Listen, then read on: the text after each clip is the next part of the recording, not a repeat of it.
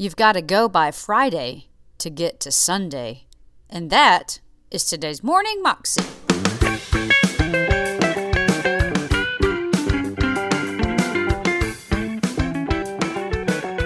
Welcome to the Morning Moxie Show. I am your host, Alicia Sharp, and today on the show we have Joyce Meyer for part one of a three part message. She's talking to us about trust and patience for restoration we have to remember that God is a God of justice and that he is the one who restores. And I know a lot of times, you know, we try to take things and we try to make things right and we try to do all this stuff to people who have actually harmed us when God simply wants us to love and to forgive and to trust him that he is the one who brings the restoration. He is the one who brings the you know payback or whatever. Vengeance is god's. It's not ours. It is up to god. And and like i said our job is to love to love our enemies to love everybody who he puts in our path. Here's joyce. I want to tell you that no matter what stinky rotten unfair unjust thing has gone on in your life or maybe is going on right now if you will trust yourself and everything, that situation and yourself to God, God is a God of justice. And that means that God makes wrong things right. Do you understand me? It may not come in your timing, but it will come. You stay in the Word, you keep praying, you keep agreeing with the Word of God with your mouth. You keep reaching out to other people. And it is impossible for you not to get justice in your life because God is not a man that he should lie. And the Bible says in Isaiah that God will give us double blessings for our farmer trouble. I believe that I am doubly blessed today in my life because of the junk that I went through and the things that people did to me God is a redeemer and a restorer, and He gives us a twofold recompense for our farmer trouble. So, whatever you're going through right now, don't let it make you bitter, but you just say, I've got a double blessing on the way. I've got a double blessing on the way. I'm going to get double for my trouble, amen? Double for my trouble. Woo! I look at this tree and it should just get you so excited to think that you've got a double blessing coming in your life. A double blessing coming in your life. Look.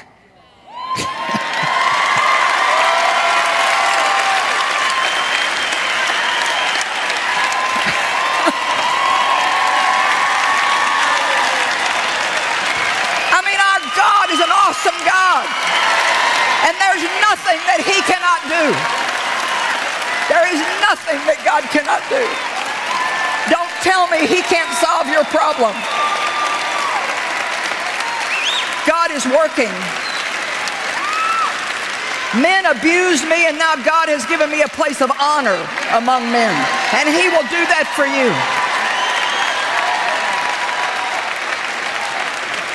It's almost impossible to believe that that could have happened to me.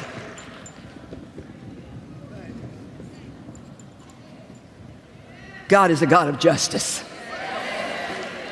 Amen. God is so good.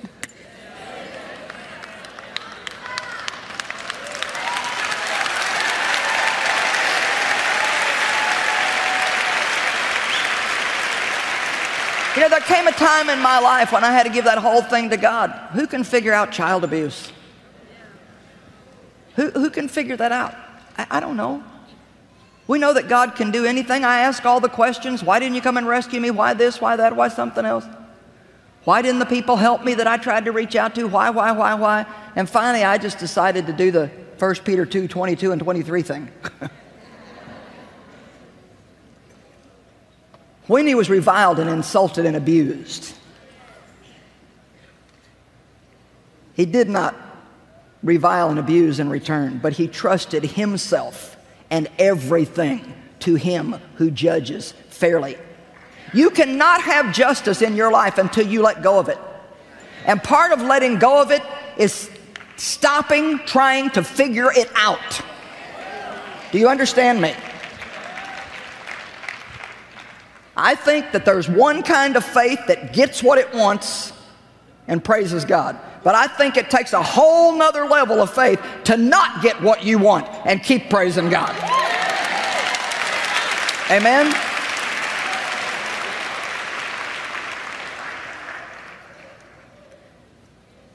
I want you to have hope when you leave here today. Jesus went through hard stuff. I don't have the time to go to all these places because, like always, I run out of time. But in Luke, we see what he went through in the garden. We see that his disciples betrayed him, they abandoned him, he was left alone there. He even felt, although he knew that he hadn't, but I'm sure he felt in his whole being that even God had left him, his father had left him. If you can remove this cup from me, God, do, but nevertheless, your will be done and not mine. If you need me to drink it, I'll drink it. He died on the cross, and if you, I, read the story fresh this morning. I mean, they were making fun of him, they were laughing at him, they were jeering at him. and he died. But right before he did, not understanding anything, he said, Into your hands I commit my spirit. I would just love to see people today and people watching by TV come to the point in your life today where you say, God, I just, I'm, I'm giving it all to you. Man, I don't understand it, but I'm tired of trying to figure it out. I don't have any energy anymore to try to figure it out. I mean, that's just what I, I, I just don't even have the energy anymore to get upset about anything. I spent enough of my energy getting upset about stuff and trying to make people do what I wanted them to and trying to fix this and trying to fix that. And, eh. I don't have any time for that anymore. I'm just trusting myself and everything. And Jesus trusted himself in everything. And then three days went by, which probably felt like three lifetimes, but on Sunday morning, come on, on Sunday morning, that tomb was empty and he said, Go and tell my disciples, He is risen.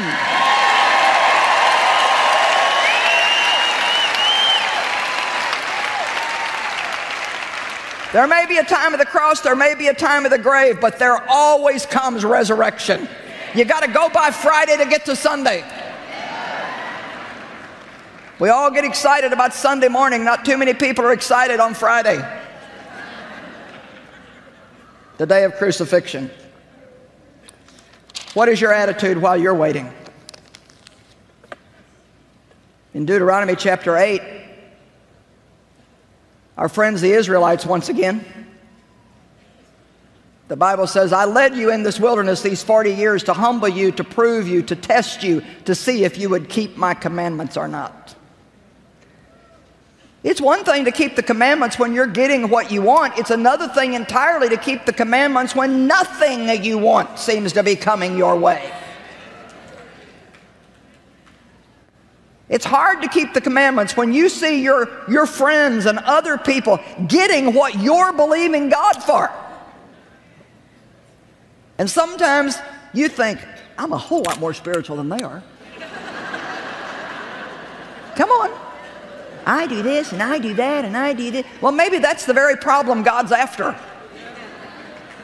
the self righteousness.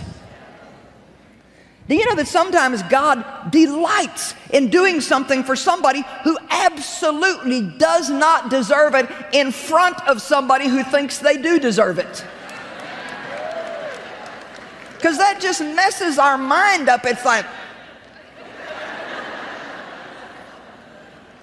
Anybody know what I'm talking about? And the Bible says that he tested them and he tried them and he led them in the wilderness that he might do them good, that he might lead them into a land that flowed with milk and honey, that everything that they touched might be blessed, that they would be blessed when they went in and blessed when they came out. God is trying to take us through our wildernesses in life to bring us into a place of abundance. How long is it going to take you to get through your wilderness? A lot of it is up to you. It can be a short trip, it can be a long trip. Now, there is God's timing, and sometimes we can't do anything about that. But I do think a lot of times we make things a lot longer because we don't know how to do them right.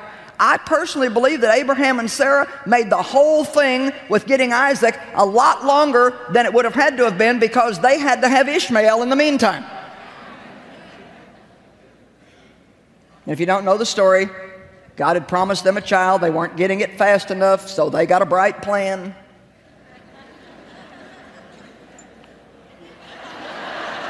You ever have those? That's what God wants me to do.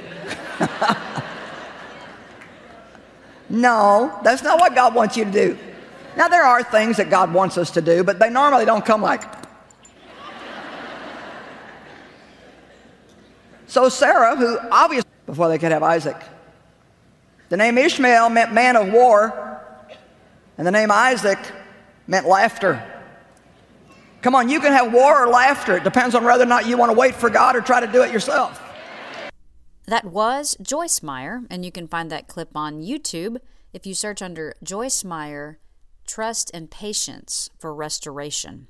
You can also find out more information about her and her ministry at joycemeyer.org. I hope you have a wonderful day today and that you are encouraged in the Lord, that you trust Him today, and I will see you again tomorrow. God bless.